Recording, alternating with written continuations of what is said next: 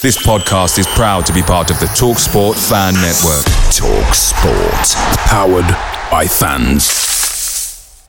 The TalkSport Fan Network is proudly supported by McDelivery, bringing you the food you love. McDelivery brings a top-tier lineup of food right to your door. No matter the result, you'll always be winning with McDelivery. Order now on the McDonald's app and you'll get rewards points delivered too. So that ordering today means some tasty rewards for tomorrow. Only via app at participating restaurants. 18 plus rewards registration required. Points only on menu items, delivery fee and terms apply. See mcdonalds.com. The Talksport Fan Network is proudly teaming up with Free for Mental Health Awareness Week this year. As football fans, we often pride ourselves on knowing everything, from which substitution can turn the game around to the quickest route home to beat the crowds. However, when it comes to discussing feelings with our friends, we might not always feel as confident. That's why we're here to equip you with the right tools so you can reach out to those who can help. If your mates are struggling, let them know that the Samaritans are free to call on 116 123. That's 116 123. They are there to listen without judgment or pressure 24 7, 365 days of the year. Let's all take a moment to talk more than football.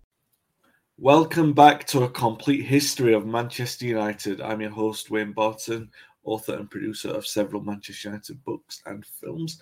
And I am, as always, joined by the legendary football writer, retired journalist Paddy Barclay, and who will be joining me on the, the trip down Old Trafford history, um, memory lane, and all that sort of stuff, and the good, the good stuff that comes with it, and the bad stuff, as we will yeah.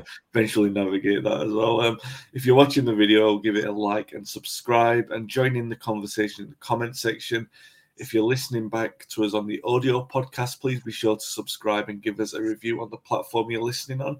And if you are listening back on the audio, it's always worthwhile going and checking the videos because obviously we put a lot of graphics up on the screen and sometimes we'll be referring to the graphics that are on there as well. We do try to make sure that we're referencing those in the actual show, um, but it's not always the case. Um, so it's good to check out the audio and the video at the same time. Well, the video if you're listening on the audio. Um, in the last episode, we looked at the 48 49 season, which was another runners up for uh, Busby and United in the league. This time around, we're going to look at the 49 50 campaign, uh, taken into a new decade, the 1950s. And Manchester United were a team for the future, of course. Um, and this campaign would actually end with um, Busby really trying to pioneer United's future ambitions as well.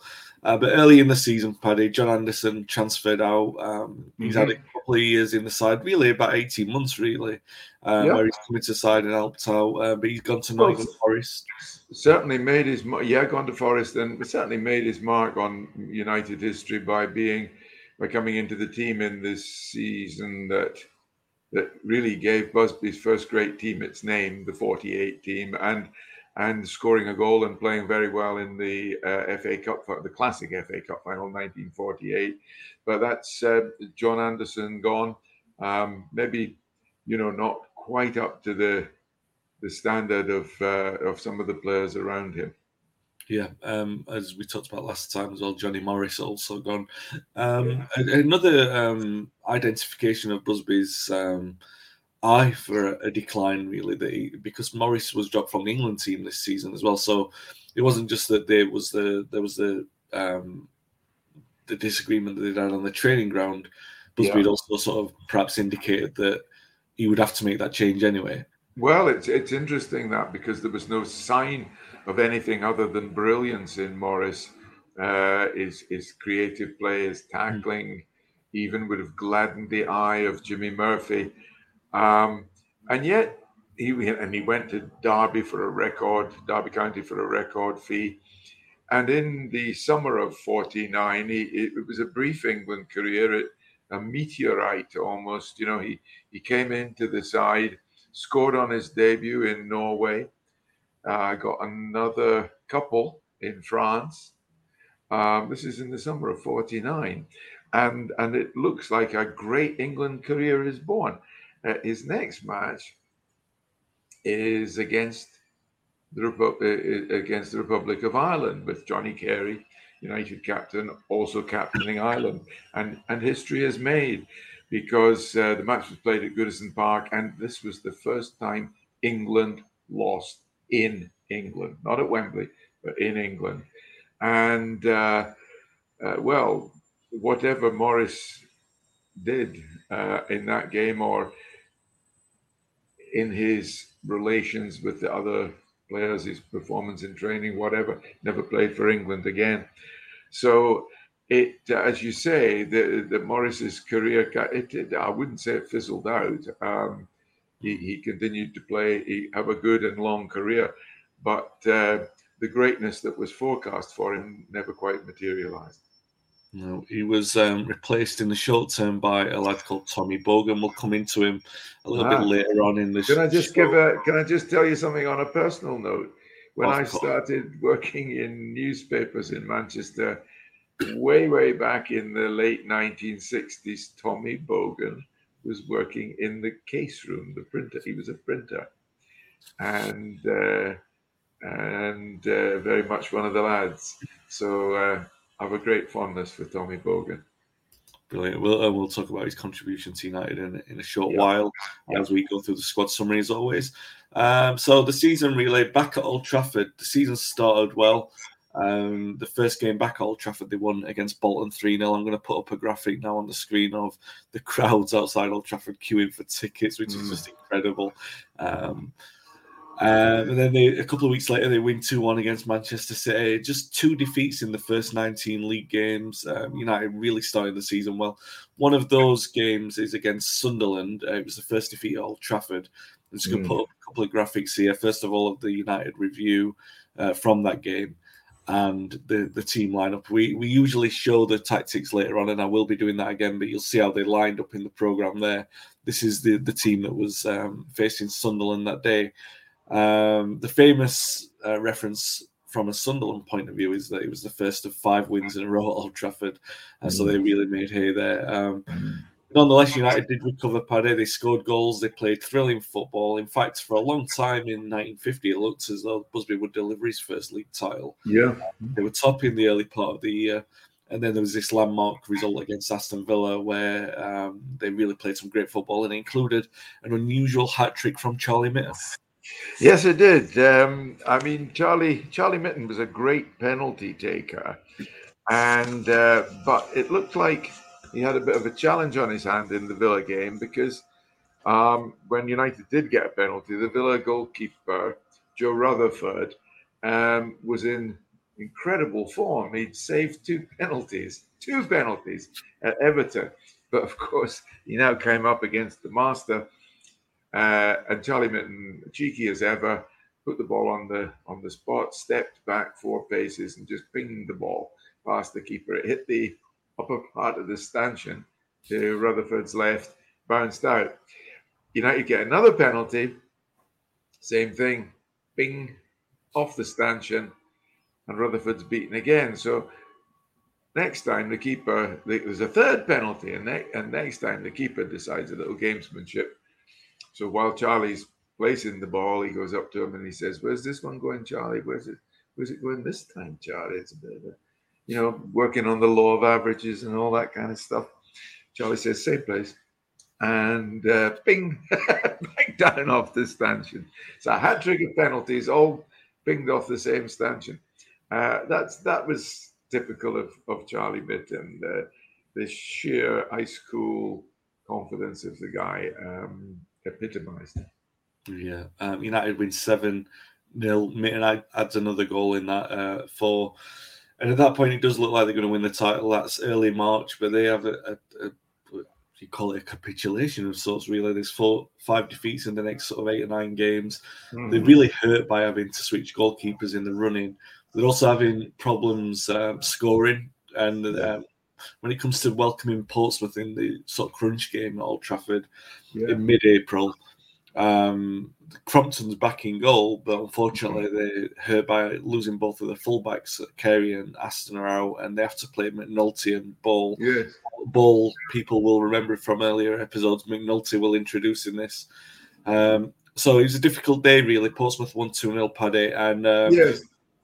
Yeah. Well, it was it, it, absolutely Portsmouth um, were one of four contenders, I would say, at, still um, at this. United, uh, obviously, um, Arsenal, Wolves, you know, the usual suspects at that time. But Portsmouth doing very well in the post-war period, and um, the uh, Aston and Carey weren't injured. It was an international day, and yeah. in those days, as as many yeah. the historians listening will will know, the um, you know you were weakened by internet, rather like club rugby players now. You you you're weakened by international calls on the same day as your league match, and this was the case when, as you say, Ball and McNulty instead of Aston and Carey lined up against Portsmouth, and it it proved a a, a costly um, uh, depletion in this case because Portsmouth were a good side.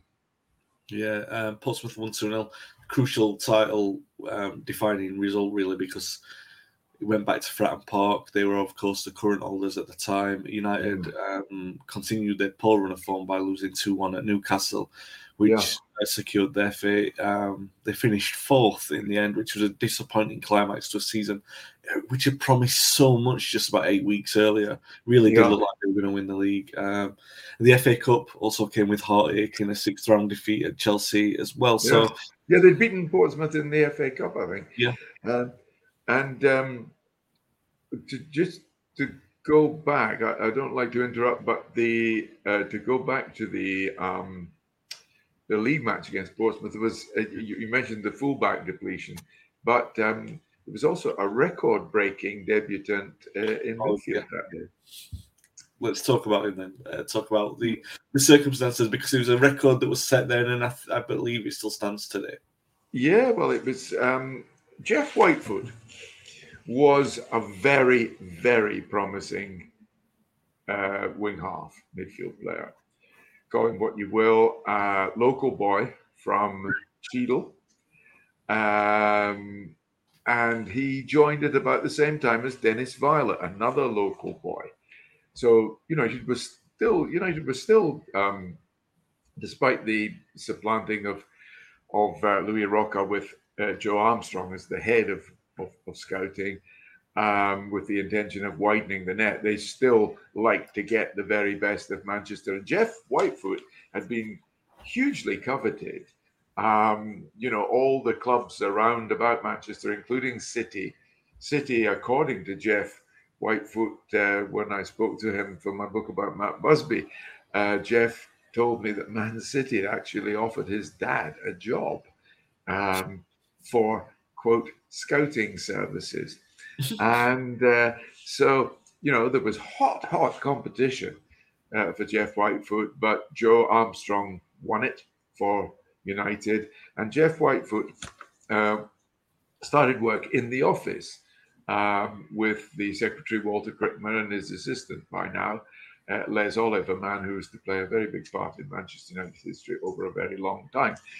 And Jeff was the sort of office junior, you know, handing out tickets on match day and, and, and so on. But on a, this particular match day, when Portsmouth were the visitors, the day before, he was told, you can be in the first team. Um, and uh, because, you know, because of the international calls. And uh, he went, he stayed the night. Um, United thought about his pre match nerves and thought he was 16 years, 100 and five days on the on the day of the match. So 104 the, the day before the match, he went. He and Dennis Viollet were taken to sleep at uh, Jimmy Murphy's house. With Jeff remembered that he didn't get all that much sleep because Jimmy and his wife had five kids. So it wasn't exactly the most peaceful uh, evening, but they they did go um, before they went back to bed. They um, they were taken to the Hulme Hippodrome uh, for some entertainment again to try and take the mind off this big match. Um, but uh, Whitefoot was said to have done okay in the game. He didn't let the side down, although uh, McNulty, the one of the two uh, substitute uh, replacement fullbacks, was faulted for the first of Portsmouth's two goals. Yeah, um, I'll talk about Jeff in a, again in a little moment. Um, United um, obviously it's disappointing to finish in fourth uh, and to have the um, end in the FA Cup in the sixth round. Yeah. They also Portsmouth, Portsmouth actually won the league, so yeah. you know, in a in a sense, there's no no great disgrace in that defeat.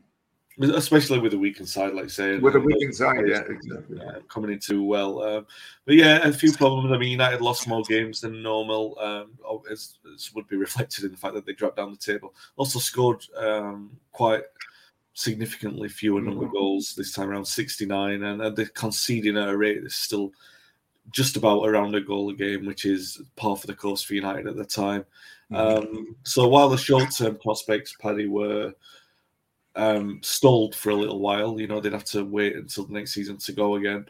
Um, Busby also had visions off the field. Um, he had all kinds of ideas of how he wanted to establish United as a, a presence in the game, really. And this was, as we'll come to in future episodes, um, married perfectly with the evolution of the game. But when mm. the game wasn't moving at the same pace, um, there was a post-season tour, wasn't there? Really, that, that talks a lot about um, Busby's drive to push United into a, a greater global um, presence. Really, yes, yes. The tour was of uh, of of North America. It was a it was a very extensive one. It proved to be historic, as we will, as you say, deal with um, very shortly in in further as the as the series moves on. Um, but yes, um, it was a it was an extensive tour of South America. Um, it took place also 1950. Um, people will know that that was a World Cup summer. Um, so there was, uh, you know, there was a, a, lot of the a few of the United players had had thoughts of that as well as they ended the season. Um, United had current internationals such as Rowley, such as um, uh, such as um, well, who were the who were the others have been at that time? Uh, uh, Aston, Aston. You know, these were all players looking forward to the world uh, to the World Cup. Yeah, it was it was a momentous summer though for more than the tour, and we'll talk about Louis Rocca's death. I'm, I'm sure in a couple of seconds. Yeah, absolutely. Um, so we'll run through the squad statistics then as we um, usually do with the introduction of players. Um, Jack Crompton was a senior goalkeeper. Yeah, yet another goalkeeper. yeah, yeah we'll get onto the um, differing um, fortunes of these ones because it's quite funny, really, uh, when you look at the the numbers. Um, they give a different reflection on what, you, what yeah. you might expect. So Jack had suffered um, not his back injury that that had sort of been cleared up by the cup final and everything, but he, he was becoming more injury prone and suffered yes, a wrist was. injury that kept him out of 15 games this season. And those 15 games, first of all, Sonny Feehan came in mm. and he played. Um, he played 12 league games really. Came in from Waterford again, hmm. um, a short goalkeeper at 5'11, but it wasn't really a big deal at the time, as we've covered in previous episodes. This was his single season. These 14 appearances came in all competitions, 12 in the league, as I said. Um, another of the standings was a fella called Joe Lancaster, mm. another of these one season wonders. Um, he signed as a trainee in May 49 he was called into the side before he was even a professional and signed as a pro during his run of four appearances, um, which all came this season. Um, he kept two clean sheets in his first two against Chelsea and Watford, and then conceded two and three goals against Burnley and Portsmouth, uh, respectively. Portsmouth in the in the cup game, which Paddy spoke about earlier. Mm. The um, fourth goalkeeper he used this season made one one appearance a lad called Ray Wood, Paddy, um, signed mm. from Darlington. He'd already played 12 league appearances there, only 19 at the time, but a sign of the mm. confidence Busby had in him to play. Only one appearance against Newcastle in December, but unlike Lancaster and Feehan, um, Wood would stick around. Yes, absolutely. Wood was to was to have a major part in Manchester United history under under Busby. Very, very gifted uh, goalkeeper, still young at this stage.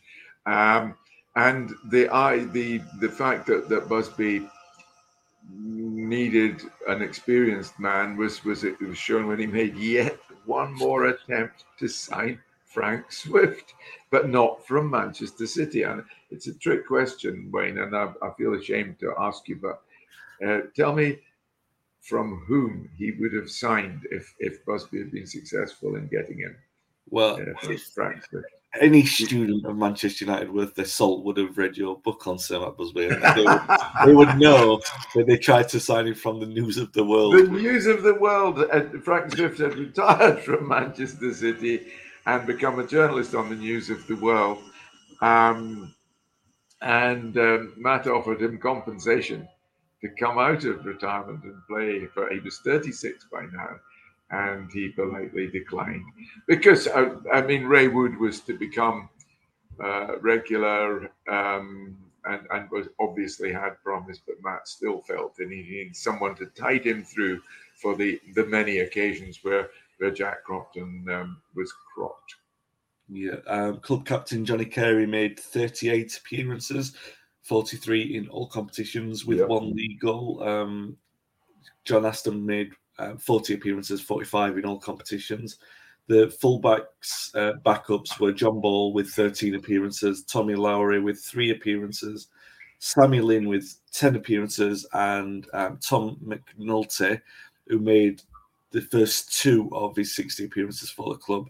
Um, we'll talk about his very special place in United history a little bit later on. Um, but Tom McNulty, um, fullback, played a couple of appearances here in this season. Um, in the halfback line, um, although you, as we've said in previous episodes, Allenby Chilton was more of a conventional centre half, um, centre back. Even he Yeah. played 35 appearances, uh, 14 all competitions with one league goal. Henry Cockburn, uh, exactly the same record 40 appearances in all competitions, 35 in the league, and one goal. Billy McGlen in the halfback line, 13 appearances and 14 in all competitions. And um, Jack Warner, who would usually play there um, in place of Anderson, who- who's now moved on, was 25 appearances in all competitions and 21 in the league, uh, which brings us on to some of the um, peripheral squad members who came into the side. Jeff Whitefoot, as we've earlier mentioned, he made just that one appearance, that record-breaking appearance, record-breaking and record-making, really, um, which has stood the test of time. Um, really, you would say, in, in addition to Ray Wood, the first of what would be described as the Busby Babes because of Mhm. uh, the, the way that they were being integrated into the side. That's right. That's right. Um, yeah, as Paddy's already described the, the story of him signing there, uh, a real strong example of that scouting system at United coming into uh, Mm. fruition already. Um, Brian They- Sorry, I, carry on. I'll give you one. Uh, when you finished going through the squad, I'll give you one one player, one player who became very famous, who Busby didn't land. Busby and Armstrong didn't land. But carry on with the squad bit because this is yeah, sure. Um, Brian Birch, one appearance, uh, one of his 15. Um, his third game, he played in the third game against West Brom. He was only 17, but Busby was Yeah. reconfiguring that forward line. Diminutive lad at five foot six. Uh, better days to come, but just a single appearance um, this season. Tommy. Bogan, as we've already mentioned earlier in Yeah. the um, episode, so he, he came into side, um, signed in the summer. He's, he played 18 league games, scored four goals, 22 games in all appearances this season, um, and the forward line also um, included the likes of Ted Buckle, who we've mentioned in previous episodes. He scored seven. Oh, he played seven times, didn't score a goal. And then we go into the famous front um, line of, um, you know, Rowley and so on. So Rowley was top scorer again, 23 goals in all competitions, 39 appearances, and um, 20 of those goals were in the league. 39 of the appearances were in the league. Stan Pearson, obviously a great goal scorer and an inside forward of, of esteemed class, scored 15 goals in 41 appearances, 17 in 45 in all competitions.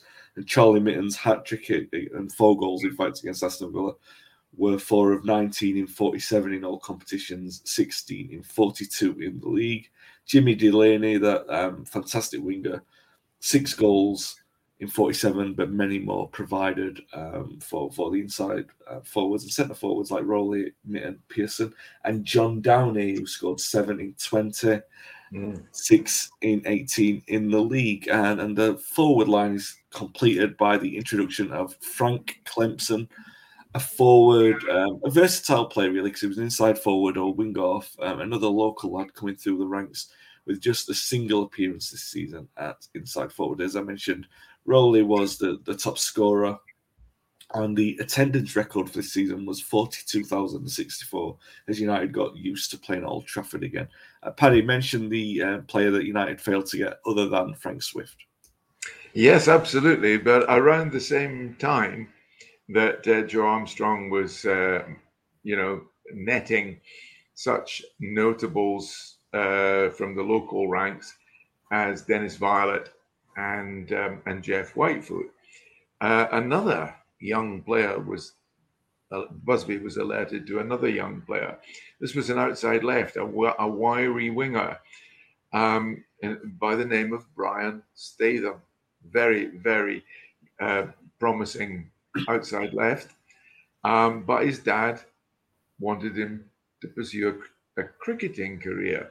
And it's just as well, of course, because as every sports fan uh, ought to know, Brian Statham went on to become one of England's greatest fast bowlers of all time, forming uh, a partnership with Freddie Trueman uh, of Yorkshire. So the Lancashire York, he played for Lancashire, Lancashire Yorkshire combination that became one of the greatest uh, fast bowling partnerships in the world and is still renowned. Um, so Brian Statham probably made a, a, good decision there, though who knows uh, that he could have uh, he could have become uh, United's outside left in succession uh, to uh, to Charlie Mitten.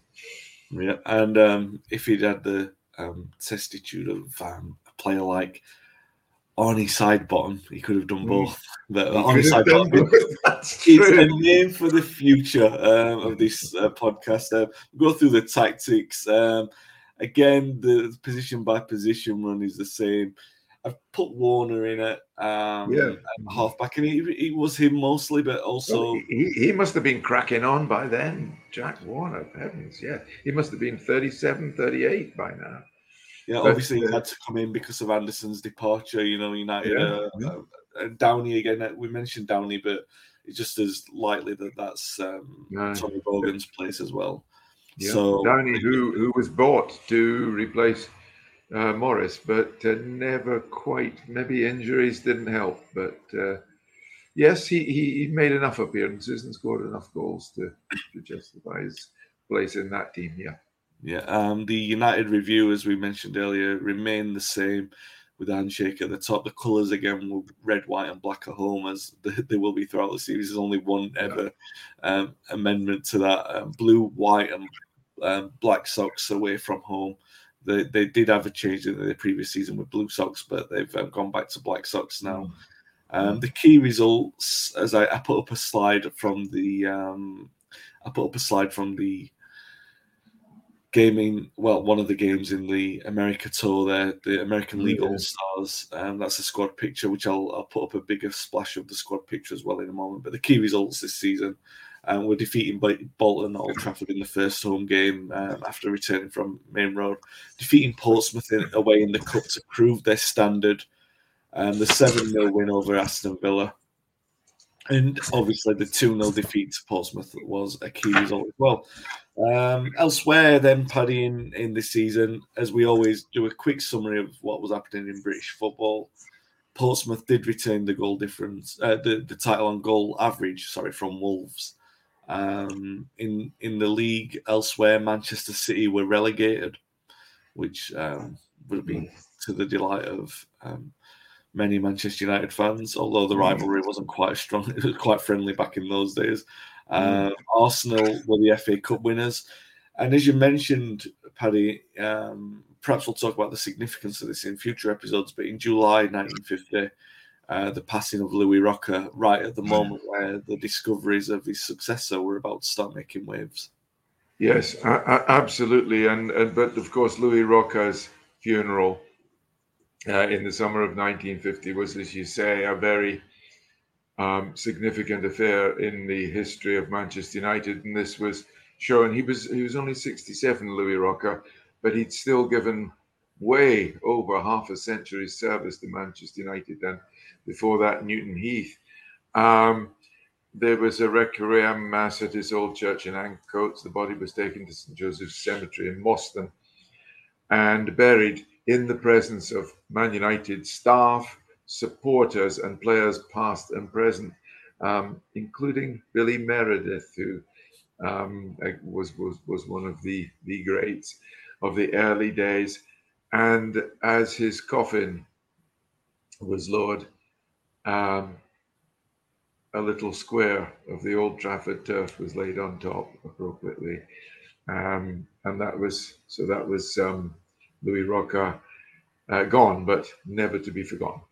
Absolutely not. And um, if there's one thing that I hope has come across in these first few episodes of this series is just how important Louis' contribution was to Manchester United. And I always find um, there in football, as in life, there are weird sort of little coincidences, and I always found it a little bit weird and touching that Louis passed just before the fruits of his labour really, you know, were they mm. bloomed into something that they couldn't have imagined. Similar in a way to the way that Jimmy Murphy and Matt Busby passed away just before United became yeah. this machine in the late nineties. But life is like that, and um, no one at Old Trafford was going to forget what Louis Rocca had done for them. That's for sure. Even if there remained some contention about uh, whether or not he did give the club its name, but um, well, we'll give him that one. He, he, did plenty more besides, even if he didn't do that.